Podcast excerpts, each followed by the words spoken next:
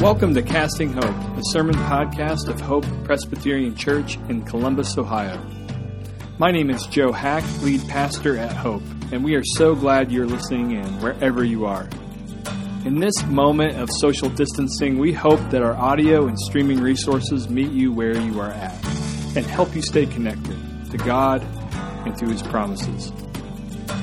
I invite you to turn with me to James chapter 1, verse 19. If you have your own Bible, you can turn there with me to James 1:19 as we continue our journey through the book of James. Now, it's called the book of James not because it's about James, but because it's written by James. Who was James? Well, James shows up quite a bit in other books of the Bible. So, in the Gospel of Matthew, we learn that he was a brother of Jesus. He grew up in Jesus' household. Probably was raised by a single mom. You may have heard of her. Her name's Mary. With at least seven or more siblings in a low income house. In John, we learn that James didn't follow Jesus. This is what John says, quote, For even his own brothers did not believe him. But we learn in 1 Corinthians from the Apostle Paul that Jesus pursued James after his resurrection. Not to ridicule James or to say, I told you so, you know, look at me now kind of thing. No, but to graciously give him faith. Just think about that for a minute. I mean, there's a whole sermon in just the title of his book, James. Jesus doesn't give up on James. Even though James gave up on Jesus, even though James mocked Jesus, Jesus, in his mercy and his grace, does not ridicule James or mock James for his unbelief, but graciously approaches him and gives him the gift of faith. So the late David Powlison liked to say that God's grace is not conditional, but neither is it unconditional. God's grace, he says, is contra conditional. I'm quoting him contrary to what I deserve, he loves me. And now I can begin to change. Not because I can earn his love, but because I've already received it. That's contra conditional love. And that is the testimony of James. Period. End stop. Contrary to what he deserved, James was sought out by Jesus. Maybe that's all you need to hear this morning. I would be glad. James becomes a leader in the ancient church before he was killed for his love of Jesus. And so, what we have before us is not really a letter. That sort of tames what we have before us. What we have before us is an ancient pastoral sermon written to the earliest Christian followers, Jesus followers. And if we pay attention to this sermon, we notice that the early church was on the margin of society, subject to injustice, subject to persecution, without a safety net in the face of famine, without a safety net in the face of persecution, and without a safety net in the face of sickness. Which is why James talks about three things over and over again in this sermon trials, and then wisdom, and then socioeconomics. It just comes up all the time in James. Why? Because that's what his church was dealing with. So James wants to walk through these three themes with Jesus. And he introduces these three themes in the first 11 verses. We've gone through these already. Last week, we looked at his unpacking of these three themes. So he starts with trials. That was last week. And this morning, we're going to take another look at wisdom. What would it look like to walk wisely with Jesus through trials, not around them? Well, let's read the passage before us. We'll pray and then we'll dig in. This is, again, James chapter 1, verse 19. You can follow along as I read. Know this, my beloved brothers and sisters, let every person be quick to hear, slow to speak slow to anger. For the anger of man or human anger does not produce the righteousness or justice of God. Therefore, put away all filthiness and rampant wickedness and receive with meekness the implanted word, which is able to save your souls.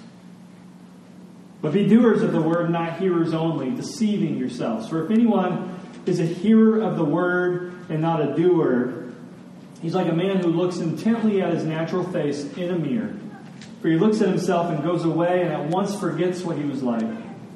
But the one who looks into the perfect law, the law of liberty, and perseveres, being no hearer who forgets, but a doer who acts, he will be blessed in his doing.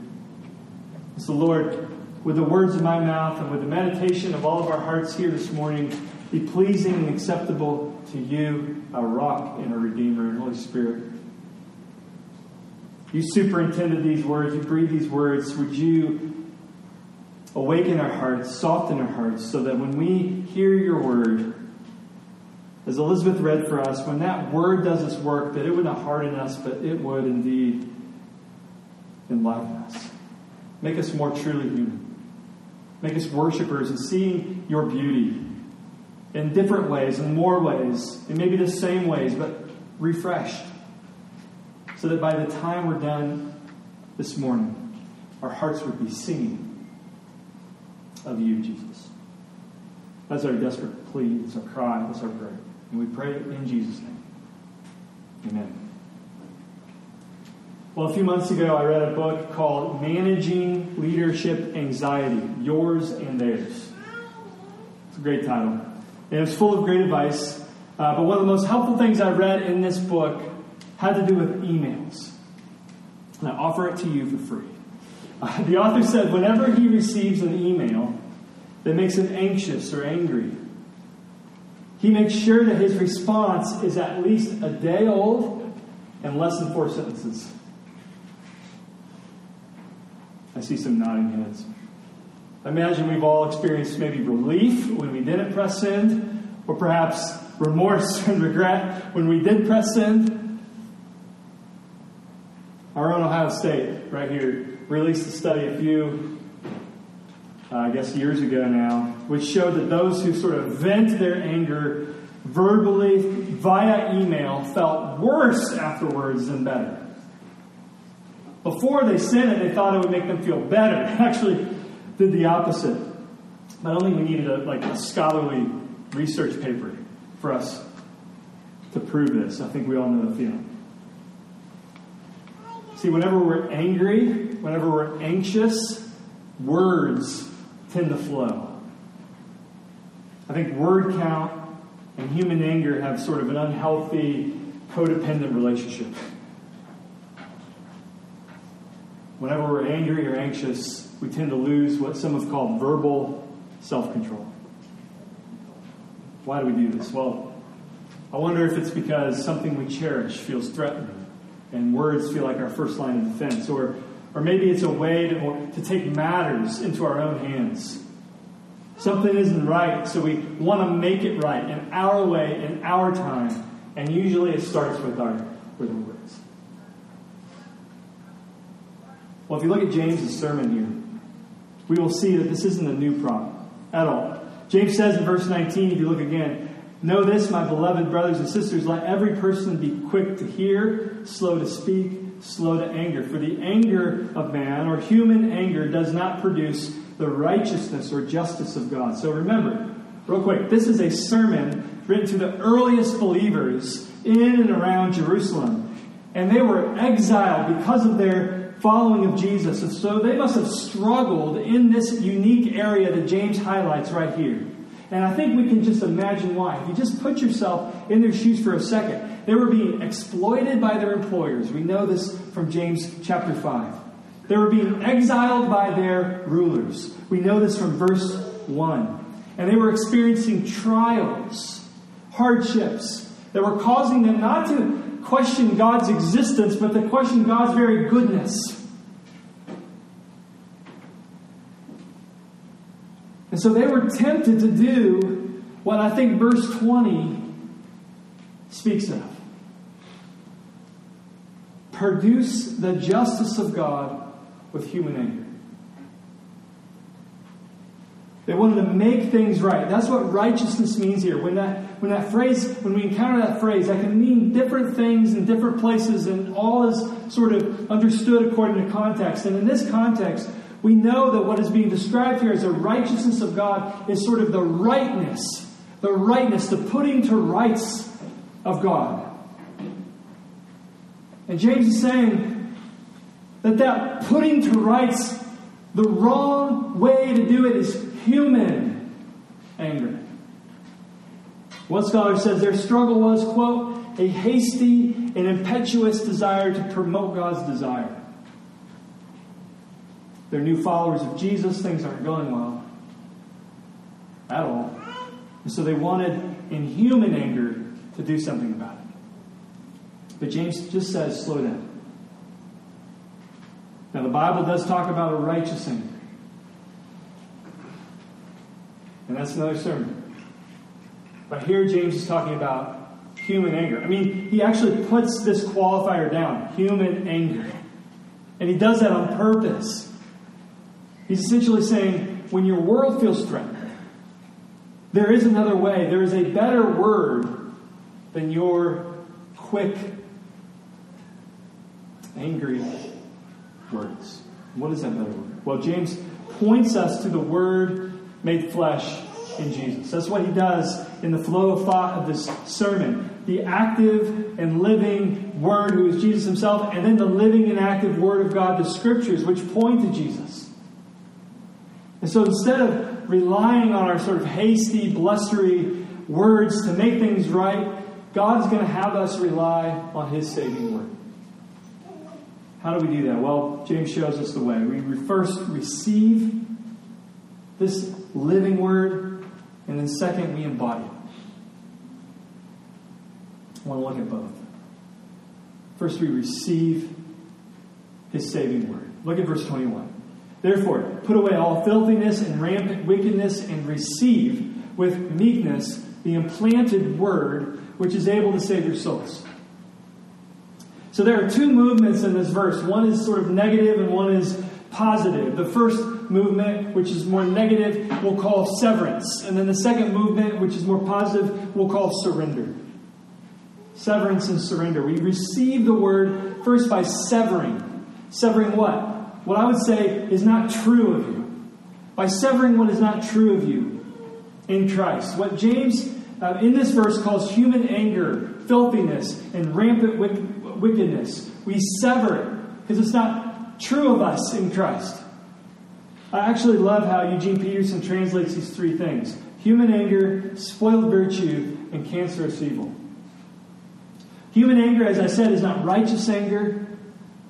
Righteous anger mirrors the anger of Jesus against injustice, against evil. Just read the Psalms and you're going to see a lot of it. But human anger, we know, is a mixed bag of all kinds of things. And then spoiled virtue is what our translation sort of calls filthiness. In the ancient world, this word I found is real interesting. This word exactly was used for earwax. So James is talking about sort of receiving the word, and he's saying sever or put away earwax, which is, of course, this sort of word, spoiled virtue or filthiness. It's also used for dirty laundry. And then cancerous evil. So evil and sin have a way of growing, growing rampant. It's not sort of a neutral thing like cancer. And James says what? What's he say about these things? He says, put these things away. Why put away? Because they're not your true identity in Jesus. They don't fit anymore. It's like Cinderella's shoe. Remember, like if you've seen the movie or Cinderella's been around for a while, I'm sure you know the story. Uh, everyone tries on the shoe and it doesn't fit, right? That is sin and evil for the believer who's in Christ. It just doesn't fit the foot anymore. It's, it's just not who you are in Christ. These things don't fit. They were killed dead on the cross. They just don't fit anymore. So what do we do? We put them away. We put them away. And this is a very, I think, helpful way to view sin and evil. On the one hand, James has a very high view of sin and evil. He names it. But if you are in Christ, this is your sin, but it is not you.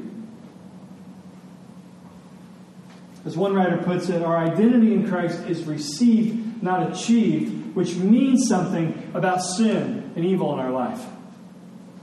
It means, first of all, that the best that we accomplish is not our core identity. But it also means that the worst that we do is not our core identity.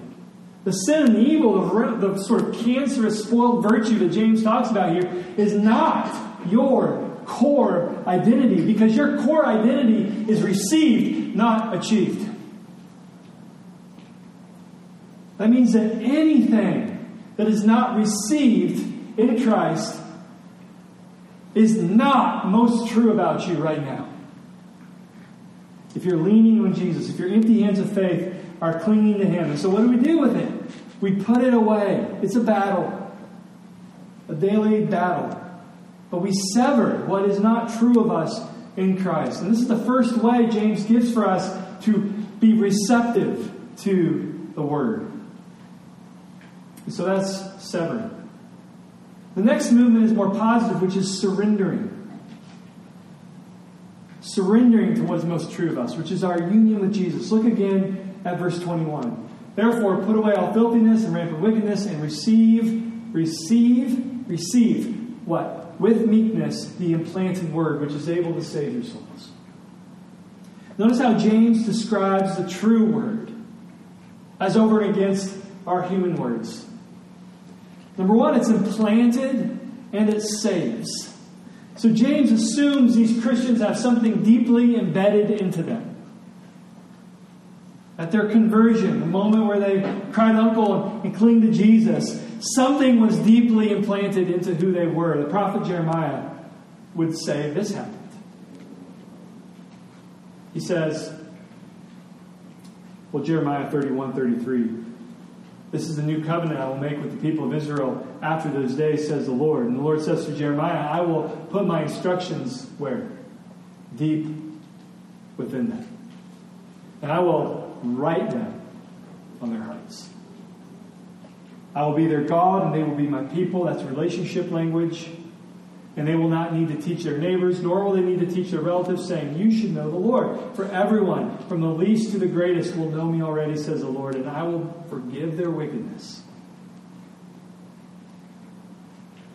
And I will never again remember their sins.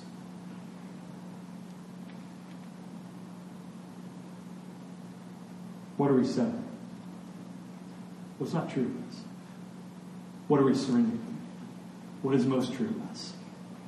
There's a paradox here. The way we receive the saving word is by surrendering to what has already been sort of planted there by God Himself. Isn't that good news?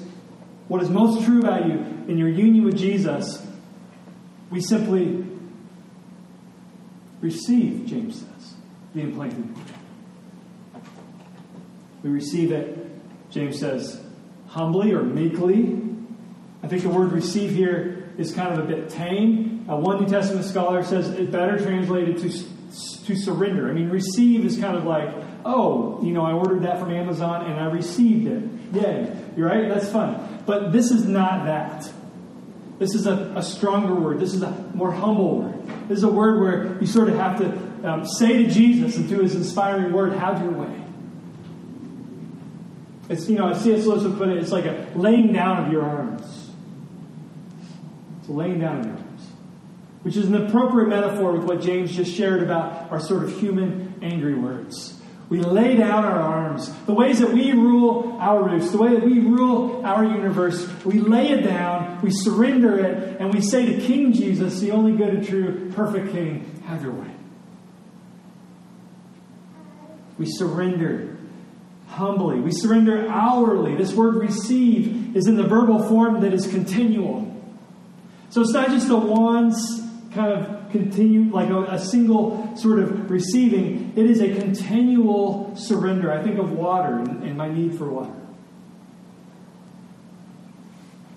The same is true of the gospel. We need Jesus and his word every moment. I love how Alec Motyer describes this. I'm just going to quote it in full. Salvation can be spoken of in the past because the work of salvation was completed by Jesus when he died for us. Amen? It can also be spoken of as future because the full experience of salvation will not be ours until Jesus comes again. And here's what I, where I want you to tune in. But it is also present in that day by day that we can experience a greater and greater measure of what has been done for us in the Lord, past and future. We can experience it day by day. In this passage, James, the tense of the verb eros, that's the name of the verb, underlines the power of what? The implanted word. To actually make salvation a positive reality and daily experience. End quote a positive reality and daily experience. And so James is saying, instead of humanly angry words, receive the true word by severing what's not most what you think is true of you but isn't sin and evil and surrendering to what is most true of you your union with jesus. Uh, james isn't the only pastor in the new testament who recommends putting off and putting on. The apostle paul does this too and they're both basically saying that the Christian life isn't about obeying in order to be saved, but to live in light of your salvation, to live in light of your core identity in Christ. Huge difference. I've heard this reality actually described as getting transferred to a new sports team, something I've never experienced, but I imagine. uh, whenever a player changes teams, they put off their old uniforms and they put on the new. And so this sort of putting off and putting on was described to me in this way. But the transfer, sort of as sort of taking off a uniform and putting on a uniform, goes way deeper than that. They have a new way of doing things. There's a new team culture. There's a new coach, for goodness sake. Later today, I don't know if you know, but former Buckeye quarterback is going to start for the Chicago Bears, which is exciting for me as a Bears fan. Not a huge Bears fan, but if I were to pick a team, I'd be Bears. Sorry, Browns and, and other fans. Um, but this is a big deal because up to now, Justin Fields has been throwing plays for Ohio State. Up till now. But he put on his new team jersey. He put on his new team ways. He's simply severing what's old and, and surrendering really to what's new. And that can be a helpful way to consider what it is to live with Jesus. We've been transferred. And so we put away what was old and we put on what is new. We're not earning what is new, we have it already. We've been given the uniform. We're living in light. We're not kicked off the team when we fail to throw the old play or the new play in light of the old play? No, we're not kicked off the team. Because we're in Jesus. There's no way we can be kicked off the team. The Apostle Paul says there is no condemnation for those who are where? In Christ Jesus. And so I think when we're anxious or when we're angry, James would say, receive this saving word. I think there's some practical implications to this before we move on to embodying the word, which James talks about next. I'll just offer a few things. Number one, this causes me to be suspicious of my own words. This, this sort of moment in James's sermon gives me a healthy suspicion, especially of my hot words. Proverbs 10 19 says, When words are many, transgression is not lacking. But whoever restrains their lips is prudent. I think people who are eager and dependent and receptive upon God's saving word, I think it produces a healthy suspicion of their own words. One scholar says, I love this phrase because it has a big word, not like big words. I'll tell you what it means though. True religion is taciturn. Taciturn just simply means you're reserved in your speech. We don't hastily and angrily sort of make things right with our words. Some of you are like, well, hopefully this makes Joe's sermons a little shorter. Um, you know, James has, a, I think, a pretty robust theology of words. After all, he's telling us to be taciturn with words. So he's not saying don't speak up at all or don't use words at all. But there's a posture that we have. It's almost like a Lord, I recognize the temptation to use with my words something uh, inappropriate. Sometimes we think we're speaking for God when it's actually just maybe baptized narcissism. We think we have God on our side here, and so we just speak with a little bit more oomph. Ironically, a high view of the true word, Jesus in the scriptures, should give us a chastened view of our own words. I love this from one scholar from the 20th century. Describes our calling this way We listen to God attentively before trying to speak in His name. In such a sense of the majesty and mystery of God and of the reverence due to His word should kill cocksureness and glibness and make us humble both in our theological activity and our witness. Amen. That's good. We have a healthy reservation because we revere God's Word. I think it means we suspend our hot words. So, what, what do I mean? I think um, our sinfully angry words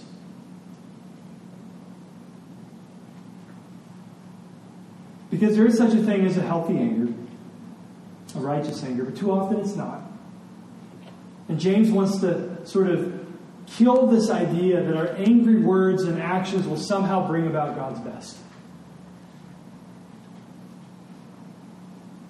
One interpreter of James even calls this moment James's pacifist turn. Why, why do they say that? Because it's essentially love thy enemy in practice. We suspend our angry words. We ask God, in other words, to grow the space between stimulus and response. Because inside that space, we then ask God to do what James recommends. Commands even. Receive the living word. Put away sever what is not most true of you and surrender to what is most true of you.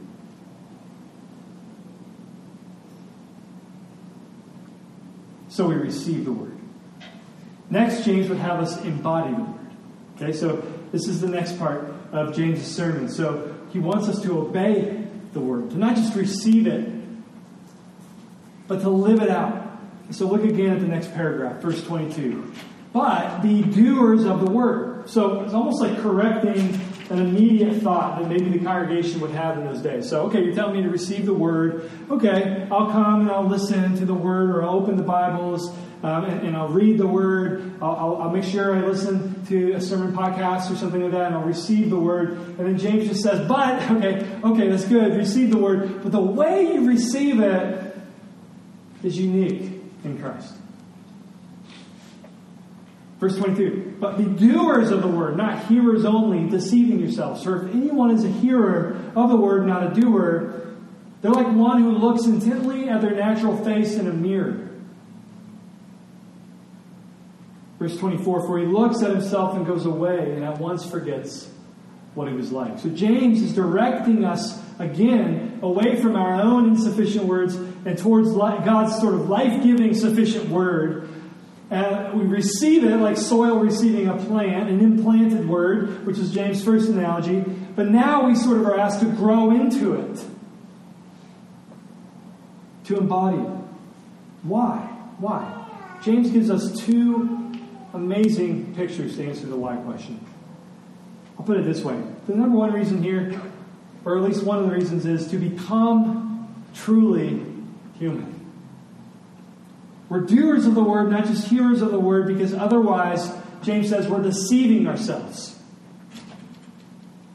As image bearers of God who have been renewed by Jesus and by the Holy Spirit, we're deceiving ourselves. To make this point, James compares the sort of hearer but not doer uh, to a person who looks into a mirror but doesn't do anything about it. Now, to understand this image, we need to know a couple things about ancient mirrors. The first thing we need to know is that ancient mirrors were not these like sort of perfect reflections like ours today. Uh, they would be maybe the equivalent of looking into a dirty spoon.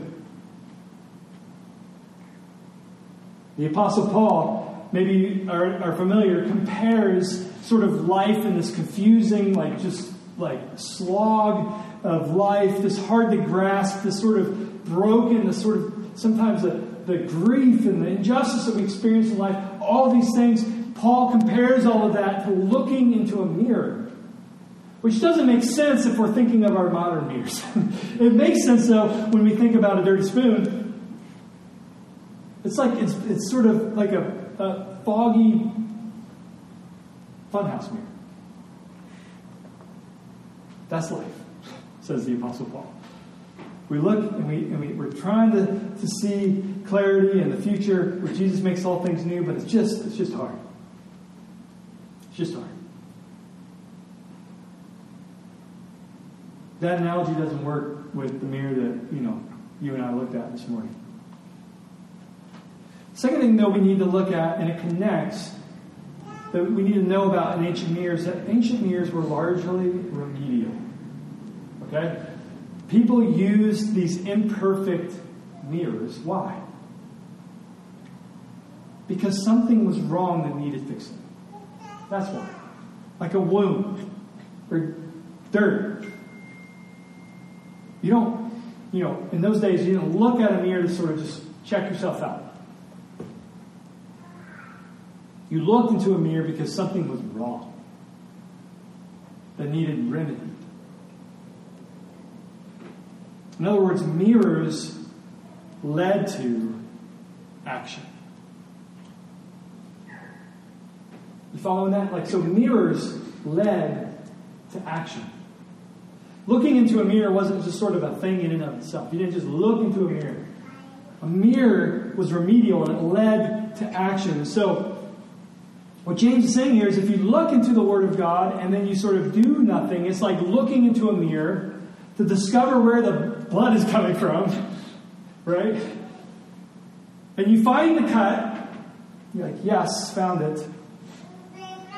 And more importantly, you sort of found the way to heal the cut. And then you walk away and you just kind of like do nothing about it. I mean, imagine it. You get a terrible scrape on your chin, it's bleeding, you rush to the bathroom to look, you find where it is, how deep it is, and then you walk out of the bathroom and you kind of go about your day. That's hearing but not doing, according to James. Sadly, I have experience here.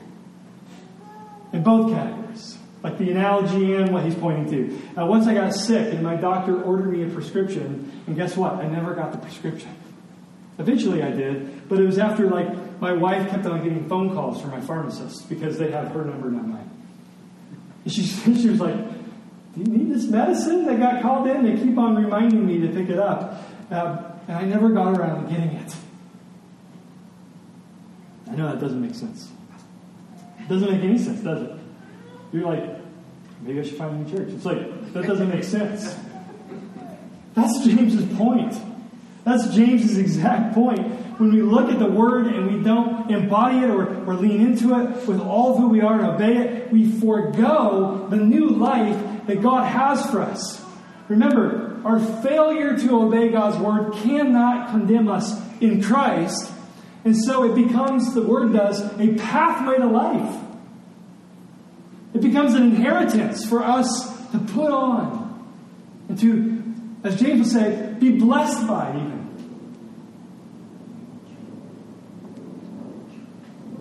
The word, even as it reveals our cuts and scrapes, and the ways that we sin against others, even as it is sort of a, a, a really humbling thing to be honest before God's word and to sit under.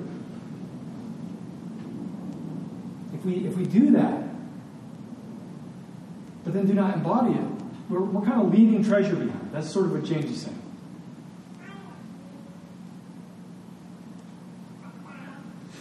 The reason we have been saved is to God's glory.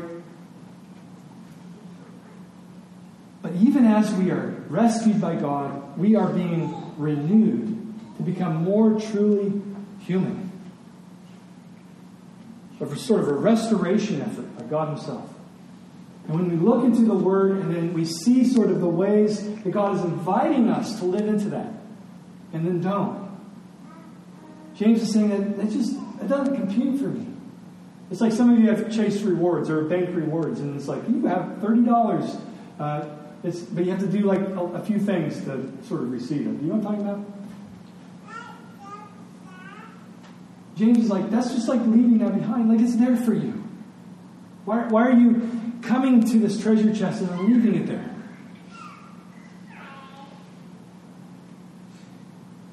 Which brings us to the other reason we're told to embody the word. It makes us truly free. Listen to how James describes the word in verse 25. But the one who looks into the perfect law, the law of liberty. So, God's word here is described as perfect and liberating. Which is why James says in a moment here, we are blessed in obeying it.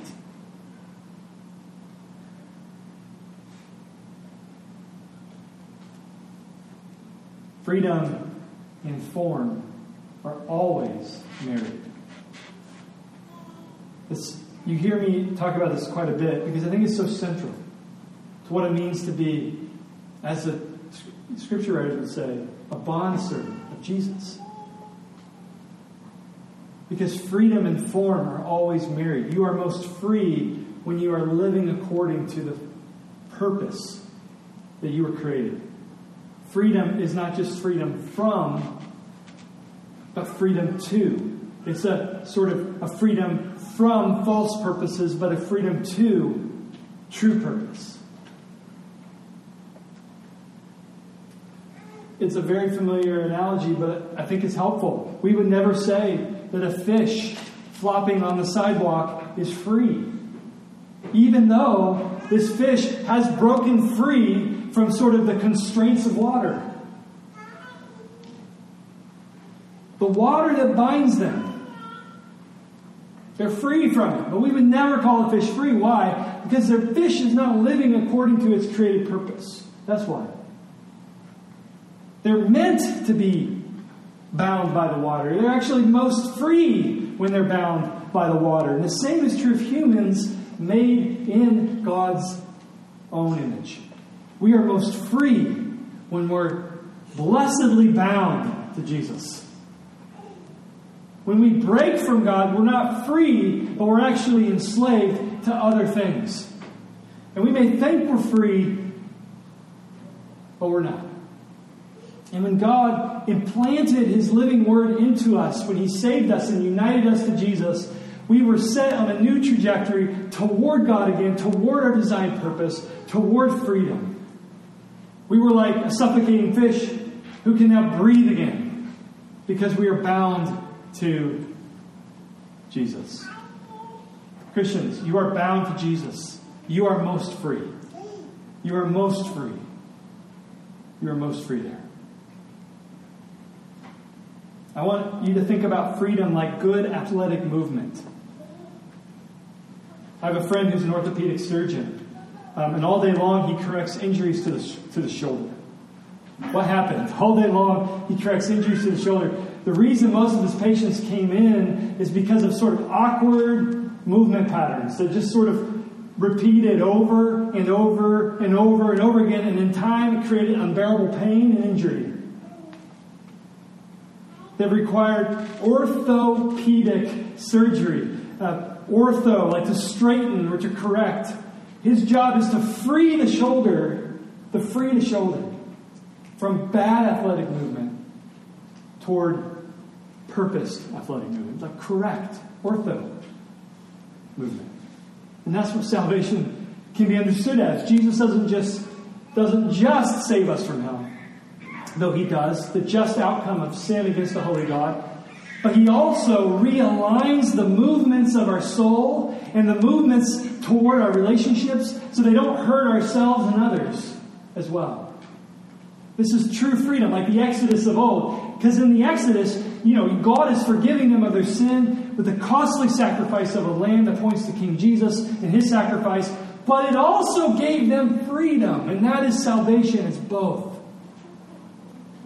It's both. And so, what does this mean for you?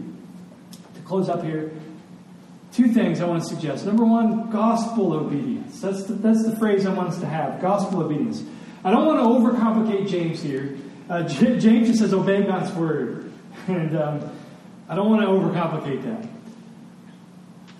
I would just add, we obey God's word, according to James here, not to be saved, but because we already are. It's the law of liberty. James' own, James' own words here. We could call this, again, gospel. Gospel means good news. It points to what Jesus has done, gospel does. And so, gospel obedience is uh, as opposed to maybe self reliant obedience. Self reliant obedience obeys, as James says, why? In order to get God's help. Gospel obedience obeys not to get God's salvation, but because we already have it. We're standing on the other side of the River Jordan. The Ten Commandments themselves say, I am Lord your God who rescued you and so the obedience that God even asked of the Old Testament people of God was one done in light of their salvation, not for it. And that's so important. One writer points out that James says there's blessing in the obedience. Did you catch that even as we read it?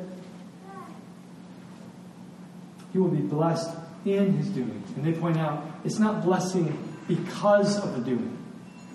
It's blessing in the doing. We obey because it's a blessing. I've heard it said before, and years and years and years ago. If you're feeling spiritually dry, obey something in the Bible. That was the advice. It's a little pat for me, um, but it's kind of what James is getting at a little bit here. He's saying there's blessing in the doing. Doesn't mean it's like super happy and super joyful. Like one one writer, I think, was Jack Miller, said like obedience sometimes feels like death because there's a severing, as we talked about, of the old and the putting on of the new. But there's blessing. There's blessing in the doing. I think, secondly, this passage invites us to change the way we usually approach Scripture.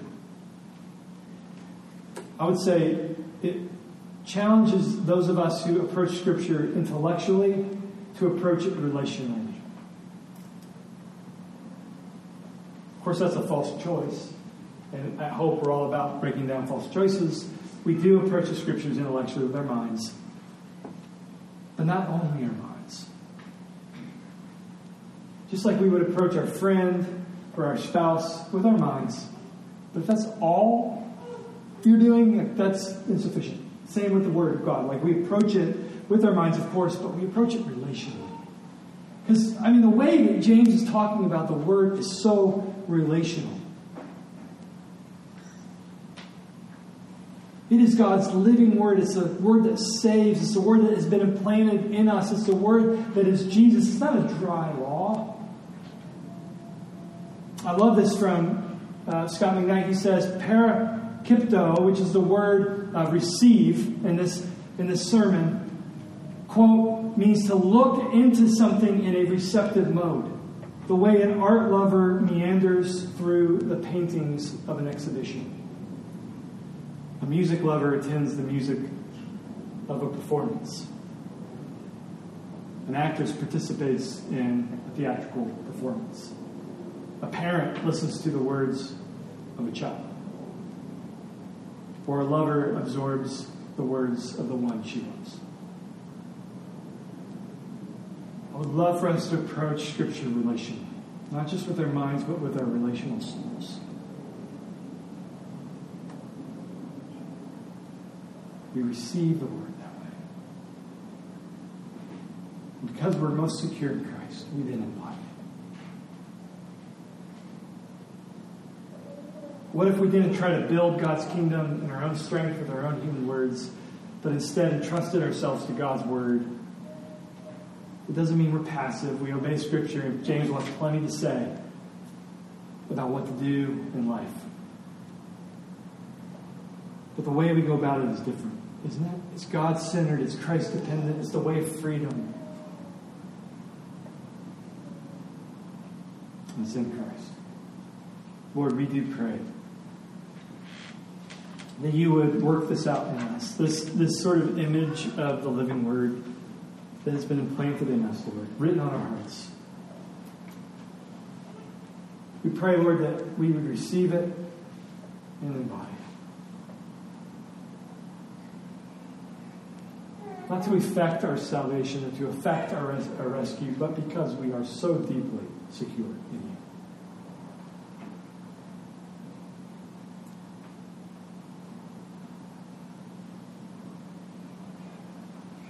We ask this in the name of Jesus.